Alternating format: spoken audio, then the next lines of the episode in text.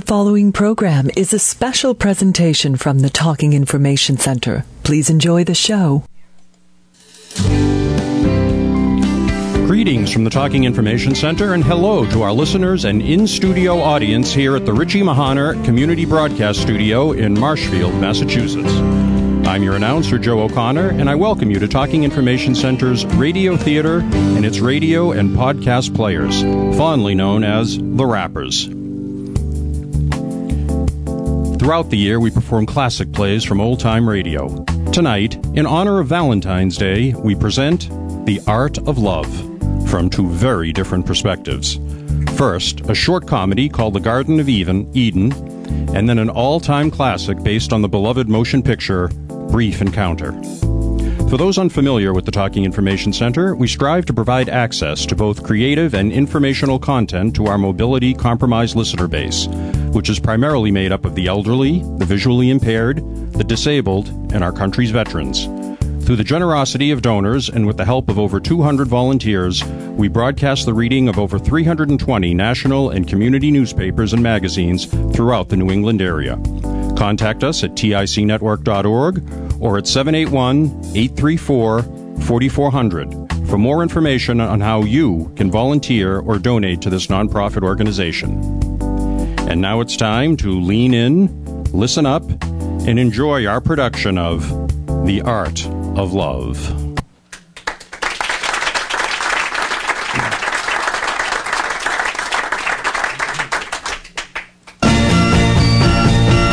You know that it would be untrue. You know that I would be a lie if I was to say to you, couldn't get much higher. Yes, that is the famous Doors song, Light My Fire. But that's not the Doors performing. Believe it or not, it's Mae West. That's right. In 1972, at the age of 79, Mae West recorded the song for an album. And it perfectly embodies the theme of tonight's first offering. The Garden of Eden, which featured Mae West in the role of Eve when it was originally broadcast on the Chase and Sanborn Radio Hour in 1937. The sketch, written by Arch Oboler, redefined the role of Eve to better suit West's sultry style. It turns the story on its head to make Eve the aggressor. It provoked a swift reaction from conservative listeners, and West was banned from NBC's radio programs until 1950.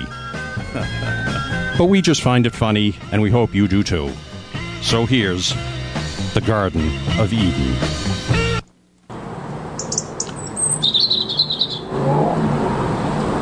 Well, of course, we find Adam and Eve in the famous Garden of Eden, and this light-hearted travesty about what might have taken place in those days when the world was young. Under a spreading fig, fig tree rests one Mr. Adam, sprawled out lazily in the hot sun. Eve, obviously, is bored beyond endurance as they play a game of cards with a deck of fig leaves. Listen, tall, tanned, and tired. It's time I told you a thing or two. Ever since creation, I've done nothing but playing double solitaire. It's disgusting. It's got me down. Oh, we've got a nice place here. That's the trouble. It's too nice. Well, I'm not complaining. Hmm, but I want something to happen. A little excitement, a little adventure. A girl's gotta have a little fun once in a while. There's no future under a fig tree. Oh, now come on, woman. Be like me. Uh, why don't you relax and just take it easy, huh? Hmm, Because I'm a lady of big ideas. What what kind of ideas? You've no idea.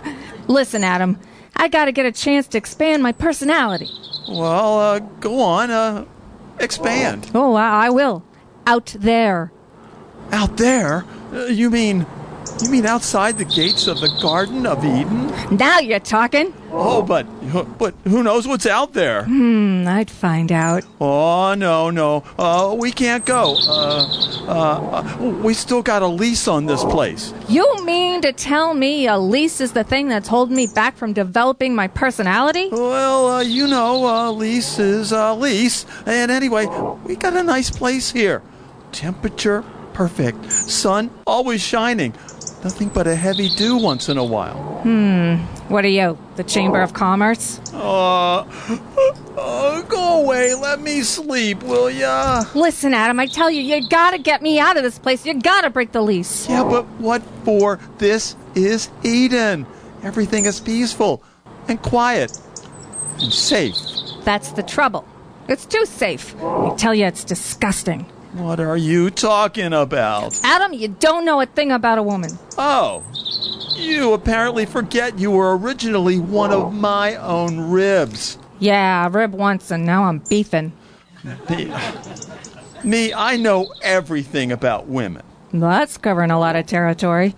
Listen, long, lazy, and lukewarm.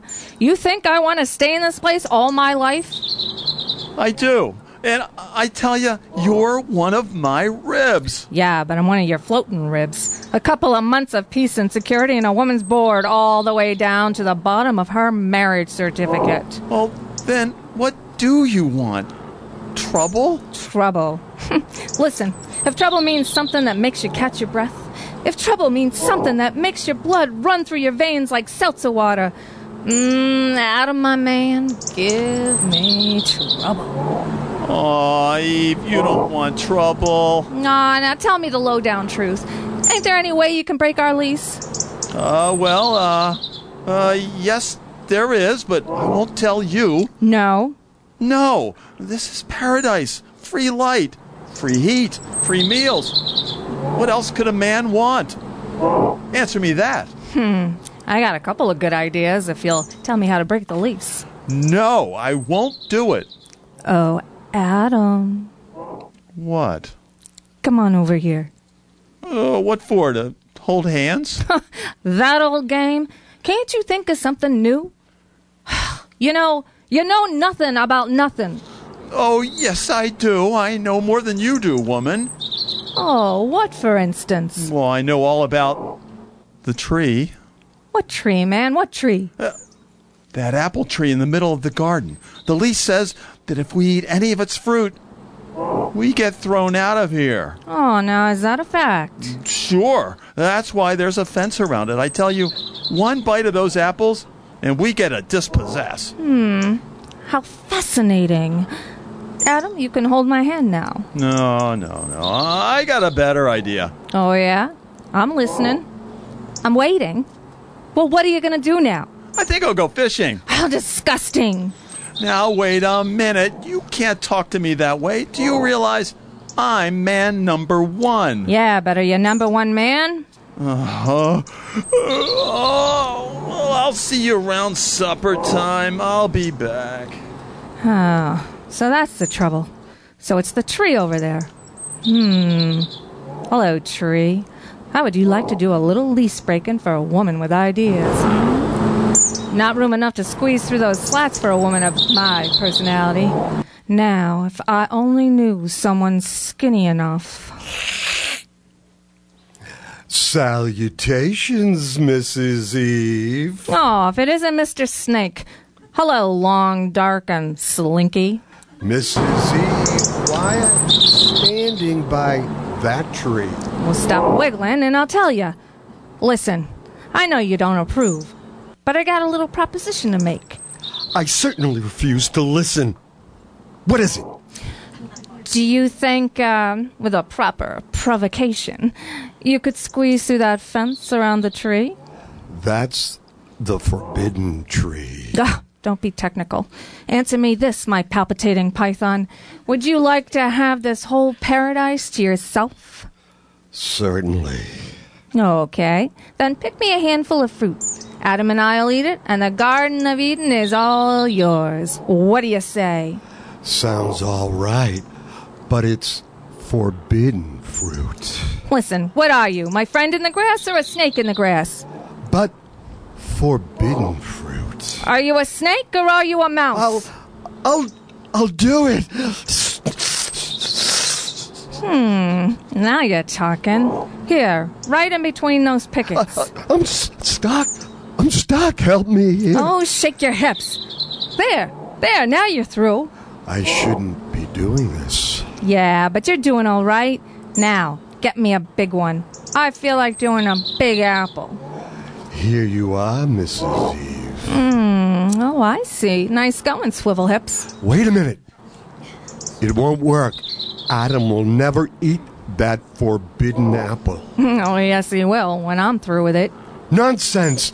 He won't. He will if I feed it to him like what women are going to feed men for the rest of time. What's that? Applesauce. Eve, where are you, Eve? Mm, waiting, my love. Just waiting. Oh, oh, well, hello, Eve. Uh, what have you been doing? Me? Oh, I've just been making a little history. Huh? The first woman to make a monkey out of a snake. Uh, say, how about supper? And don't tell me we got fig stew again. Oh, no. Something new. So help me, something new. Here, have a bite of this. Well, what is it? It's a new kind of sauce. It's good for you. Uh, are you sure? Mm, just to prove it's pure, a 100% proof, I'll have a demi-tasse of it myself. All right, I'll... No. No, wait. Before you eat, answer me this. Are you going to take me out of this dismal dump and give me a chance to develop my personality? Oh, Eve, are you going to start that over again? No, I'm going to end it. Eat your sauce, big boy, and hold your hat, if you got one. Mm-hmm. Say, this is darn good sauce. Uh, where'd you find it? Oh, my head. What? Oh, oh, what happened to me? Hmm. We've been dispossessed. Yeah, but but why? Forbidden applesauce. Oh, Eve, what have you done? I've just made a little more history, that's all. I'm the first woman to have her own way, and a snake'll take the rap for it. But but Eve, we've lost the Garden of Eden. We're we're we're just Eve, it's it's as if I see you for the first time. You're beautiful. Mm, and you fascinate me. Oh, your eyes. Oh, tell me more. Your your lips. Come closer. Oh, I want to hold you closer. I want to. You want to what? Mm.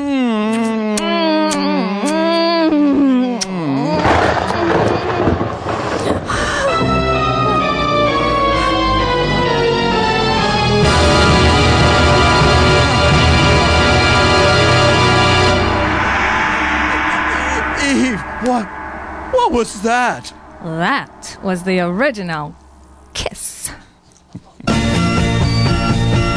You know that it would be untrue.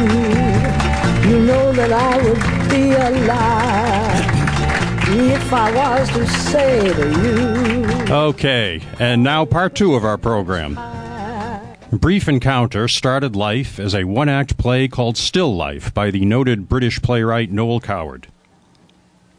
In 1945, it was turned into a film by David Lean, who became known later for big budget epics like Lawrence of Arabia and Dr. Zhivago.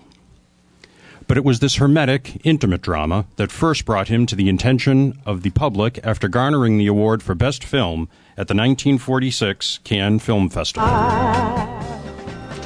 As recently as 2017, a poll for Time Out magazine saw it ranked as the 12th best British film ever. Several adaptations for radio have appeared over the years ever since. Featuring the famous theme from Rachmaninoff's Second Piano Concerto, we present Brief Encounter.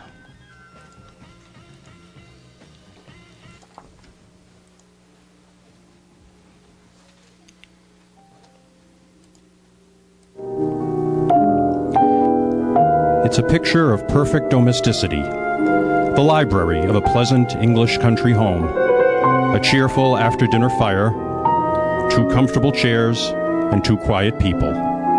Laura Jesson with her evening's mending, her husband Fred with his crossword puzzle. Laura, you're a poetry addict. See if you can help me with this. It's Keats.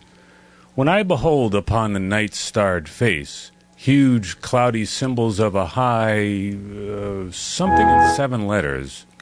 Romance, I think. I'm almost sure it is. Huge, cloudy symbols of high romance. Yes, that's it. Fits in with delirium and Baluchistan. R O M A N C E. Mrs. Jesson, what would I ever do without you? Oh, Fred, L- Laura, what on earth's the matter? nothing. It's nothing. Darling, what's wrong? Tell me, please. Really and truly, it's nothing. I'm just a little run down, that's all. In Milford today, I had sort of a fainting spell in the refreshment room at the station. Dolly Messiter was with me, and she talked and talked until I wanted to strangle her. But still, she meant to be kind. Isn't it awful about people meaning to be kind? Yes. W- Would you like to go to bed? No, really, Fred. I'm quite all right. I'll just sit here by the fire. But why a fainting spell? I can't understand it. Don't be silly, darling. I'd been shopping and I was tired, and the refreshment room was very hot, and suddenly I felt sick. Nothing more than that. All right, darling. Do you mind if I putter along with this crossword puzzle then? Really, it's nothing more than that. Now, get on with your puzzle and leave me in peace. Have it your own way. Fred, would some music throw you off your stride? Uh, no, dear, I'd like it. Why don't you turn on the wireless? I have. Oh, Fred, dear Fred, there's so much I want to say to you. You're the only one in the world with enough wisdom and gentleness to understand. And you're the only one in the world I could never tell. Never. Because even if I waited until we were old people and told you then, you'd look back over the years and be hurt. No, my dear, I don't want you to be hurt. I don't want you to be hurt. darling, what's a five letter word for. Uh, never mind, I've got it. You're my husband, Fred. We're happily married. I must never forget that. You're my husband. This is my home. My children are upstairs in bed. This is my whole world. I couldn't ask for anything like that. I couldn't understand it. I don't think I understand it myself. I'm an ordinary woman. I didn't think such violent things could happen to ordinary people. But Fred, you see, I've fallen in love. It all started on an ordinary day in the most ordinary place in the world the refreshment room at Milford Junction. My train wasn't due for ten minutes, and I was sitting there reading. I looked up and I saw a man come in from the platform. A quite ordinary man in an ordinary coat. His hat was turned down, and I didn't even see his face. He got his tea at the counter and turned. And then I did see his face. It was a rather nice face, and he had a nice voice. Is there any sugar, miss? In the bowl, sir. Oh, thank you. That was all, Fred, just that. I must might not have ever seen him again except just then the express came through.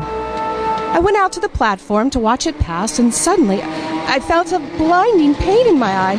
Oh, bother, I thought. I've caught a cinder. And I groped my way inside to the girl at the counter. Yes, ma'am. Is it something you want? Oh, please, could you get me a glass of water? I've, I've got something in my eye and I want to bathe it. Right, you are. Would you like me to have a look, ma'am? Oh, don't trouble. I expect the water will do it. Oh, bit of coal dust, no doubt. Can be very nasty. Man I knew lost the sight of one eye through getting a bit of grit in it. Any better, mum? I'm afraid not. I beg your pardon. Uh, can I be of any help? Oh, no, please. It's only something in my eye. Well, won't you let me have a look? I happen to be a doctor. Oh, it's very kind of you. Oh, not at all. If you'll just turn to the light, uh, that, that's fine. now then, uh, look up, look down, hold still. I see it. If you'll lend me your handkerchief. There you are. It's out. Oh, what a relief. Hmm, looks like a bit of grit. Yes, it was when the express went through. Oh, thank you very much indeed. It was agonizing. Well, how lucky for me that you happened to be here. Anybody could have done it. Yes, but you did. And I'm most grateful. The I train really am. now arriving on platform 3 is for Churley, Lee Green, and Langdon. Well, there's my train. I must go. Good afternoon. Thank you again. Good afternoon. A little thing like that, Fred. A little grit in my eye. Really, it meant nothing to me. So little that I simply forgot it. At least I thought I had. But the next Thursday, I met him again. Good morning. Oh, good morning. How's the eye? Oh, perfectly all right. How kind it was of you to take so much trouble. Oh, it was nothing at all. It's uh, clearing up a bit, I think. Yes, yes, it's going to be nice. Well, I must be getting along to the hospital. Well, I must be getting along to the grocer's. What exciting lives we lead, don't we? well, goodbye. Goodbye. Next Thursday, I had gone into Milford again as usual. And darling, I bought your birthday present. Terribly expensive gift, but I knew you wanted it, and having made the plunge, I, I felt reckless and gay, and I decided to go to the Kardomah Cafe for lunch. The place was very full. With a bit of luck, I got a table. And then, just as I sat down, I saw him come in. He looked tired, I thought. And there was nowhere for him to sit, so I smiled and said, Good morning. Good morning. Oh, how's the eye? Perfectly all right. Thanks to you. Oh, it's nothing at all. Um, forgive me. Are you all alone? Yes, I am. I. Would you mind if I shared your table?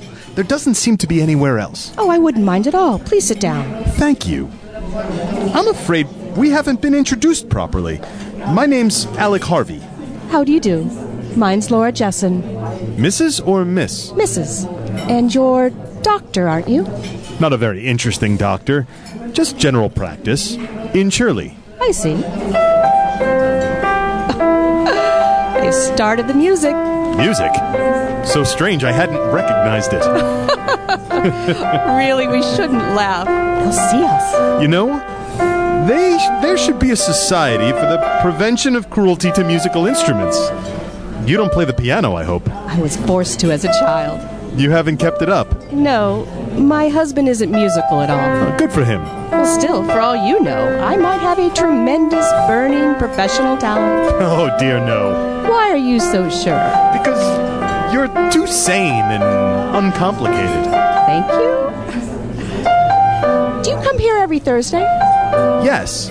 Stephen Lynn, uh, the chief physician here, graduated with me.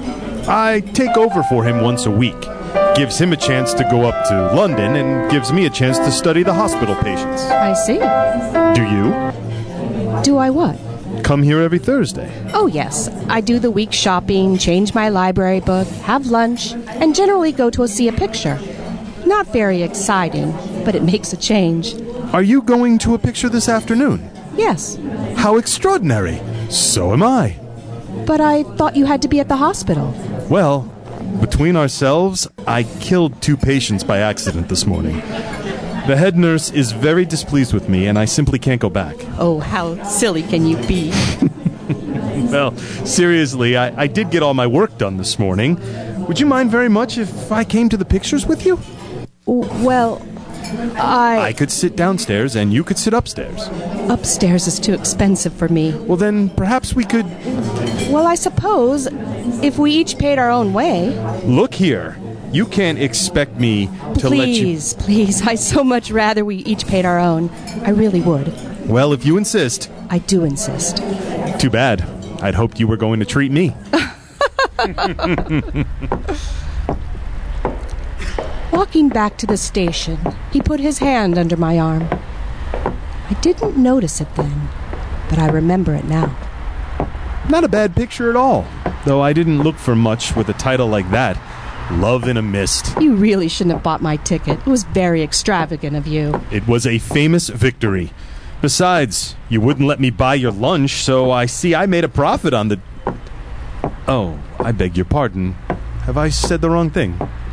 Tell me, do you feel guilty at all? Guilty? Well, perhaps you should have been working this afternoon. I told you I finished my work this morning, and a little relaxation never did harm to anyone. Why should either of us feel guilty? Oh, I don't know. What's she like, your wife? Madeline. Small, dark, rather delicate. Funny. I thought she would be fair. And your husband? What's he like? Medium height, brown hair, kindly, unemotional, and not delicate at all. You said that proudly. Did I? well, perhaps I'm just. Oh, good heavens, here we are at the station already. Already? I hadn't realized. Well, the walk went so quickly, didn't it? Uh, uh, I imagine this is where we. Say... Look here. There's a good ten minutes before my train.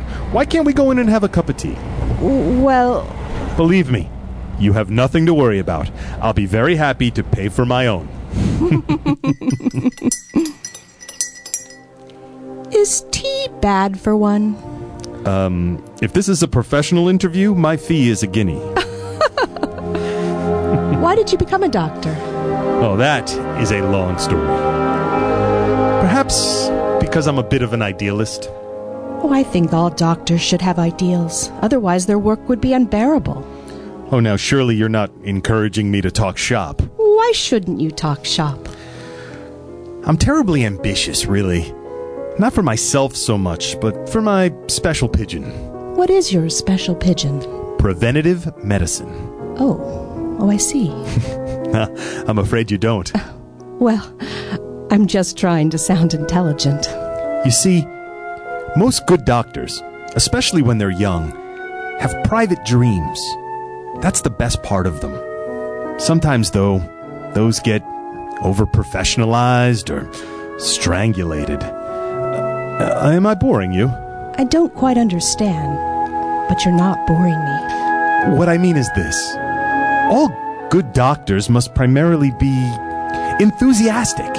They must have a sense of vocation, deep rooted, unsentimental desire to do good. Yes, yes, I see that. Well, obviously, preventing disease is worth 50 ways of curing it. It's concerned with living conditions and hygiene. For instance, my specialty is pneumoconiosis. Oh dear. well, don't be alarmed. It's simpler than it sounds. It's nothing but a slow process of fibrosis of the lung due to the inhalation of particles of dust. You suddenly look so much younger. Do I? Almost like a little boy. What made you say that? Oh, I don't know. Yes, yes, I do. Tell me. Oh, no. No, I couldn't really. You were saying something about inhaling dust. Oh, yes. Um, the inhalation of coal dust. That's one specific form of the disease. It's called anthracosis. What are the others? Chalicosis. That comes from metal dust. Um, steelworks, you know? Yes. Yes, of course. Steelworks. And s- silicosis. That's stone dust. gold mines. I see. The train now arriving on platform 3 is for Churley, Lee Green, and Langdon. Oh, there's your train. Yes. You mustn't miss it. No. What's the matter? Um, nothing. Uh, nothing at all, really. It's been very nice. I've enjoyed my afternoon enormously. I'm so glad. So have I.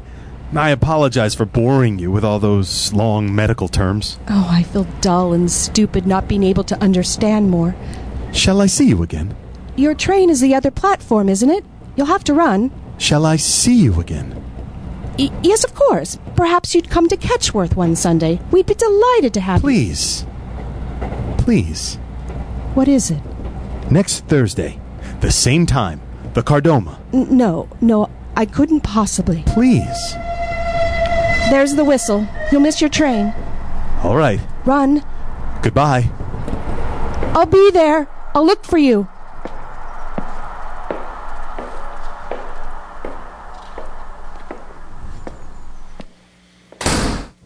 Laura? Thank goodness you're back. Fred, what's the matter? It's all right, old girl, but you must keep calm and not be upset. What is it? What's wrong? It's Bobby. He was knocked down by the car on the way from school. Oh, no. Nothing serious. He was just grazed by the mudguard. The doctor says he won't even miss one day of school, but he's been asking for you. Laura, you better go up to him. Fred, I felt so awful then, as though the whole thing were my fault. a sort of punishment, a sinister warning. But within the hour, everything had calmed down again. Bobby had gone off to sleep, delighted at being the center of attention. And we were sitting in the library, as usual. Very difficult puzzle tonight, Laura. If I could just get this five letter word for, I don't know. Fred? Hmm? Fred, I had lunch with a strange man today, and he took me to the movies. Good for you. He's awfully nice. He's a doctor. Very noble profession. Laura, it was Richard III who said my kingdom for a horse, wasn't it? Yes, darling. Well, I wish he hadn't. Spoils four other words. You know, I thought we might ask him to dinner one night. By all means. H- uh, who? Dr. Harvey, the one I was telling you about. Must it be dinner? Well, you're never home for lunch. Exactly. Oh, Fred! Laura! what on earth's the matter? Nothing. It's nothing, Fred. I'm I'm an absolute idiot, worrying myself about things that don't exist and making mountains out of molehills. Of course. I told you when you came in it was nothing serious. Darling, do you know a six letter word for fate? I felt better then, and the following Thursday, when I went to meet Alec, it was mostly out of politeness, I thought. I waited for an hour at the Kardomah, but he didn't come. And all through the picture, I kept thinking about it, wondering if I'd misunderstood. So I left the theater early and went back to the station. And I watched the people come and go, and at last I admitted it to myself. I was waiting for Alec. I wanted to see him. And so I waited on the platform. I waited until his train was ready to leave. He wasn't anywhere in sight. And suddenly a wave of panic swept over me. What if he didn't come at all? What if I never saw him again? I couldn't quite understand myself. I felt empty and lost. But just as I was ready to turn away, Oh, there you are! Then you did come. You did wait. w- well, I thought perhaps that. My were- dear, I am so terribly sorry. I was kept at the hospital. The house surgeon had to operate suddenly, and Oh, don't bother now. You'll miss your train. I thought of sending a note to the Kardomah, but I thought they might embarrass you, you shouting your name. The whistle. You'll have to hurry. I was simply frantic. I thought I would never see you again. Oh dear, the train. You'll have to run for it. Quick! Next Thursday, promise? Next Thursday. I promise.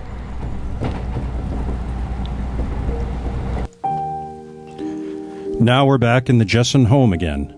By that cheerful fire in the library, Fred Jesson still absorbed in his crossword puzzle, Laura still sitting with her thoughts. Fred, darling, if only you could understand. If I only thought I could make you understand.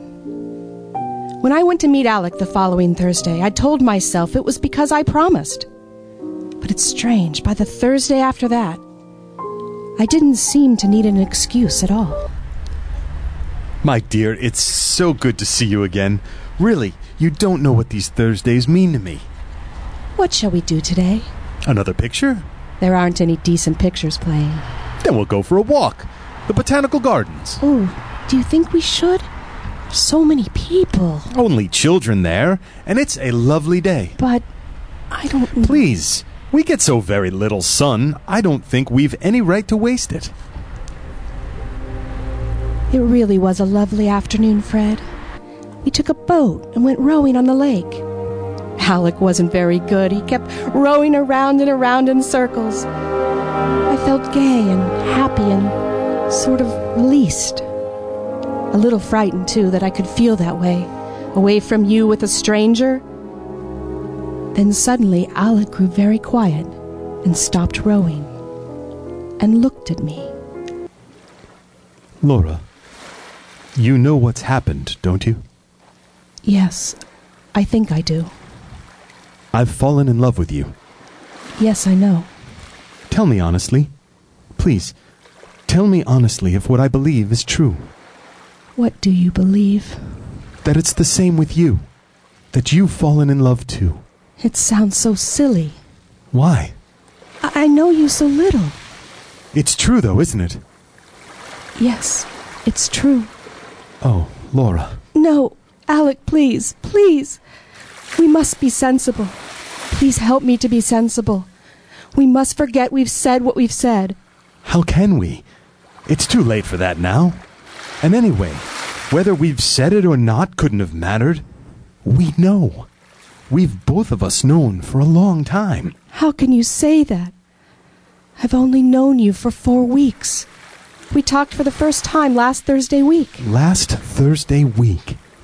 Has it been a long time for you since then? Answer me truly. Yes, How often did you decide that you were never going to see me again? several times a day. So did I. Oh, Alec. I love you. I love your wide eyes, the way you smile, your shyness, the way you laugh at my jokes. Please don't. I love you. I love you, and you love me too. It's no use pretending it hasn't happened because it has. Yes, it has. But it must stop here. We're neither of us free to love each other. There's too much in the way. There's still time if we control ourselves and behave like sensible human beings. There's still time. There's no time at all. You better row us in. We've got to catch our trains. So we went back to the station, and Alec caught his train and I caught mine, like two civilized, miserable human beings. But it was strange. Once on the train, I wasn't miserable anymore. Suddenly, I felt wildly happy, like a romantic schoolgirl. I stared out the railway carriage window into the dark and watched the dim trees, the telegraph posts sliding by. And through them, I saw Alec and me. Alec and me. Just a little younger than we are now, but just as much in love, and with nothing in the way. I saw us in Paris, in a box at the opera. And then we were in Venice, drifting along the Grand Canal in a gondola to the sound of mandolins coming across the waters. I saw us looking over the side of a ship at the sea and the stars, standing on a tropical beach in the moonlight with palm trees sighing over us. And then. And then the palm trees changed into those pollarded willows by the canal just before the level crossing. And all the silly dreams disappeared. And I got out at Ketchworth and walked home. Quiet, soberly, and without wings. without any wings at all. Ketchworth, coming into Ketchworth. That brought me sharply back to earth. By the time I reached home, I'd quite lost my wings. But then later, just as I finished changing for dinner, do you remember, Fred? You came to my room. Good evening, Mrs. Jesson. Hello, dear. Have a good day. Yes, lovely. What did you do? Oh, I shopped and had lunch and went to the pictures. All by yourself? Yes. No, not exactly. What do you mean, not exactly? Well, I went to the pictures by myself, but I had lunch with Mary Norton. She couldn't come to the pictures with me because she had to go and see her in laws. They live just outside Milford, you know.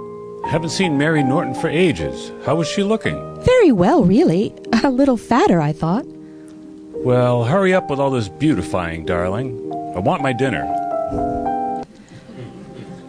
Oh, Fred, that was a horrible evening for me. I'd lied to you, the first time in all our life together. That entire week was a misery. I went through it in sort of a trance. Didn't you ever notice that you were living with a stranger? But Thursday came at last. I had arranged to meet Alec outside the hospital at 12:30. Hello. Hello. I thought you wouldn't come. I've been thinking all week that you wouldn't come. I didn't mean to really, but here I am. We went to the Royal Hotel for lunch. It, it seemed very grand. He actually ordered a bottle of champagne, and when I protested, he said we were only middle aged once. As we were going out together, he said he had a surprise for me, and if I could wait in the lounge for five minutes, he'd show me what it was. But suddenly, out of the dining room, came that rich, made up Dolly Messiter. She must have been in the dining room all the time and seen Alec and me and the champagne and everything. Laura, so it was you after all. I peered and peered and just couldn't be sure. I never saw you at all. How awful of me. I expected it was the champagne. I can't drink champagne at all, but Alec insisted. Alec?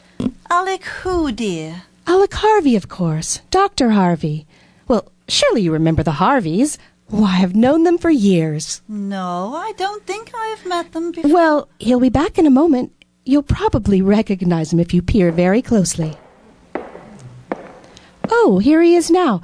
Alec, you remember Mrs. Messiter, don't you? Um, I'm afraid I don't. It's no use, Laura. We've never seen each other before in our lives. I'm sure we haven't. Oh, how absurd. Well, I made certain that he and Madeline were there when you dined with us just before last Christmas. Oh, perhaps. Well, I must be going. Goodbye, Dr. Harvey. Goodbye. Goodbye, my dear. I do so envy you your champagne. That was awful. Oh, never mind. She'd been watching us all through lunch. Oh, dear. Oh, forget it. Come out and look at the surprise. No, no, Alec, I'm going home. Oh, but you can't. I've got a little car out there. We'll go for a drive. He had rented a little car. He said it would be nice to drive through the country. He didn't talk very much as we drove along. And then finally we stopped at a little bridge. I remember the sun was struggling to come out. And we stood there on the bridge looking down at the water. And I shivered. And Alec put his arm around me. Cold? No, not really. Happy? No, not really. Alec, I know exactly what you're going to say. That it isn't worth it. That the furtiveness and lying outweigh the happiness we might have together. Isn't that it? something like that. Laura, I want to ask you something. What? It is true for you, isn't it? This overwhelming feeling we have for each other? It's as true for you as it is for me, isn't it? It's true. Oh, my dear. My dear. I love you, Laura. I shall always love you. And I can't look at you now because I must tell you something. I know that this is the beginning of the end. Not the end of my loving you, but the end of our being together. But not quite yet, darling. Not quite yet. No, darling, not quite yet. I know about the strain of our different lives, our lives apart from each other, and the feeling of guilt, doing wrong, is too strong, isn't it? Too great a price to pay for the happiness that we'd have together. I know all this. It's the same for me, too. You can look at me now. I'll be all right. Let's be careful. Let's prepare ourselves. A sudden break now, however brave or admirable, would be too cruel. We can't do such violence to our hearts and minds. Very well. Laura, I'm going away, I see. but not quite yet. Please, not quite yet. I want you to promise me something. What is it? Promise me that however unhappy you are, and however much you think things over, you'll meet me again next Thursday Where? outside the hospital. 12:30. All right. I promise. Train for Ketchworth is now arriving on platform 3. You're not angry with me, are you? No, I'm not angry. I don't think I'm anything really. I I just feel tired. Thursday? Thursday? All that week. Thursday. Thursday. And now today, our very last together in all our lives, I met him. We drove out through the country and, and then we were back walking through the station. And my mind was saying, This is the last time with Alec The last time. The last time. Where? A long way away. Johannesburg, South Africa. When? Almost immediately. They're opening a new hospital. They cabled to ask if I could leave by the 10th. Next week. So soon. Do you want me to turn it down? Do you want me to stay? Don't be foolish, Alec. Forgive me. Forgive you for what? For everything. For meeting you. For taking a bit of grit out of your eye. For loving you. For bringing you so much misery. I'll forgive you. If you'll forgive me. Hadn't we better be getting back? Yes. We mustn't let you miss your train. Well, three more minutes. That confounded train of mine is always on time. Are you all right, darling? Yes, I'm all right. I wish I could think of something to say. It doesn't matter, not saying anything, I mean. Do you think we shall ever see each other again? I don't know. Not for years, anyway. Couldn't I just write you once in a while? No, Alec, please. You know we promised. All right, dear. But I do love you so much. I love you with all my heart and soul. And I shall always love you until. The train now arriving on platform 3 is for Churley, Lee Green, and Langdon. I want to die. If only I could die. If you die, you'll forget me. I want to be remembered. We still have a few minutes. Alec, your train, it's it's here. It's here. Laura, what a lovely surprise. Oh, I've been shopping till I'm dropping. My feet are nearly falling off and my throat's parched. Dolly, you remember Dr. Harvey? Oh, yes, of course. How do you do? There's your train. Yes, uh, I know. Aren't you coming with us? No. I go in the opposite direction. Uh, my practice is in Churley. Oh, I see. Dr. Harvey's going to Africa next week. Oh, how thrilling. I must go. Y- yes, you must go. Goodbye. I felt the touch of his hand on my shoulder for a moment. Then he walked away, away out of my life forever.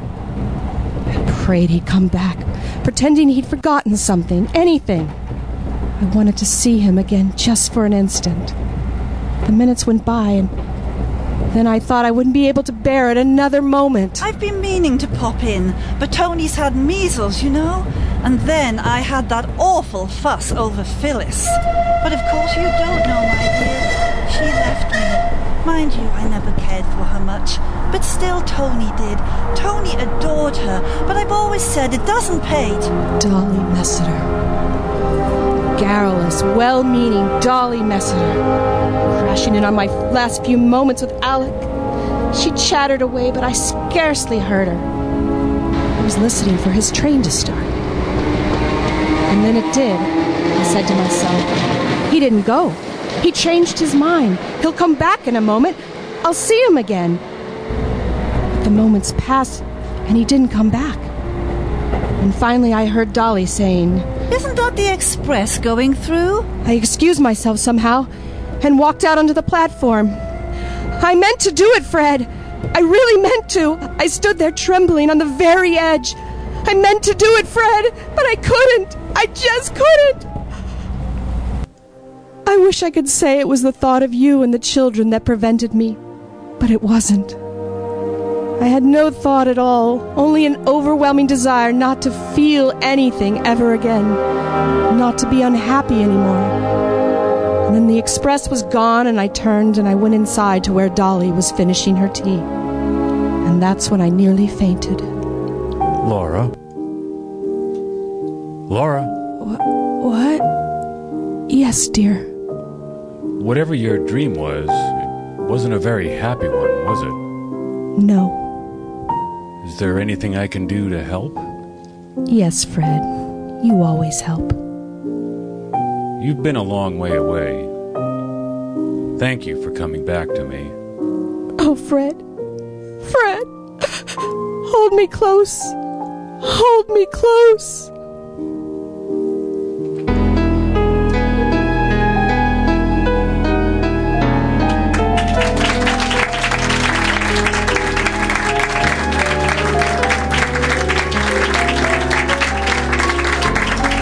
Tonight's Talking Information Center Radio Theater's production of The Art of Love was performed by the following radio and podcast players.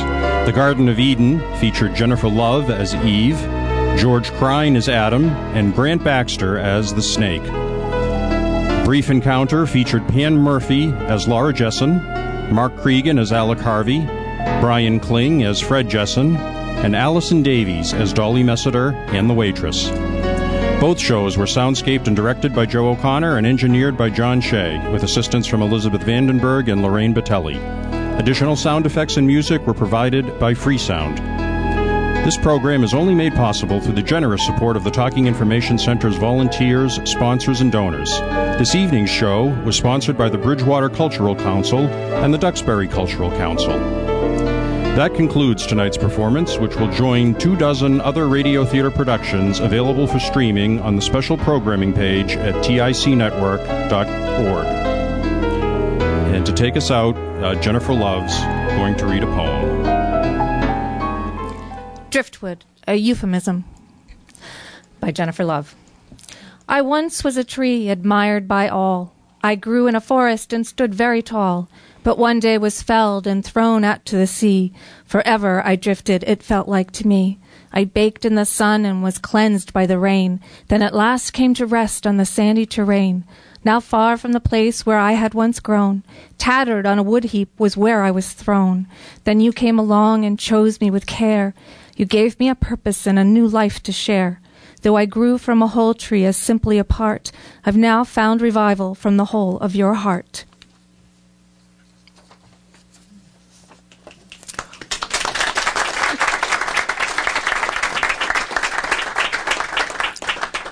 Soulmate. You are my day and you are my night. You're my sun, my moon, my stars, so bright. No matter what position in life we may be, with no one but you would rather I be. Tempests may rise, thunder might roar, but through life's rages my love will endure. You're deep in my heart and you're of my soul. You fill me up and make me whole.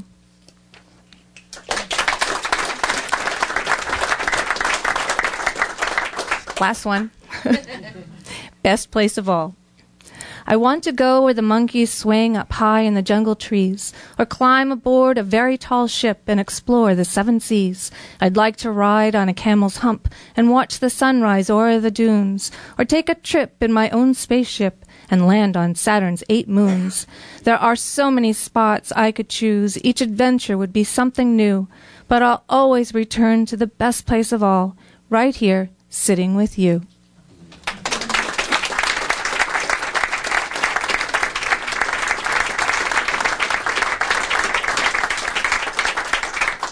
Thank you, Jennifer.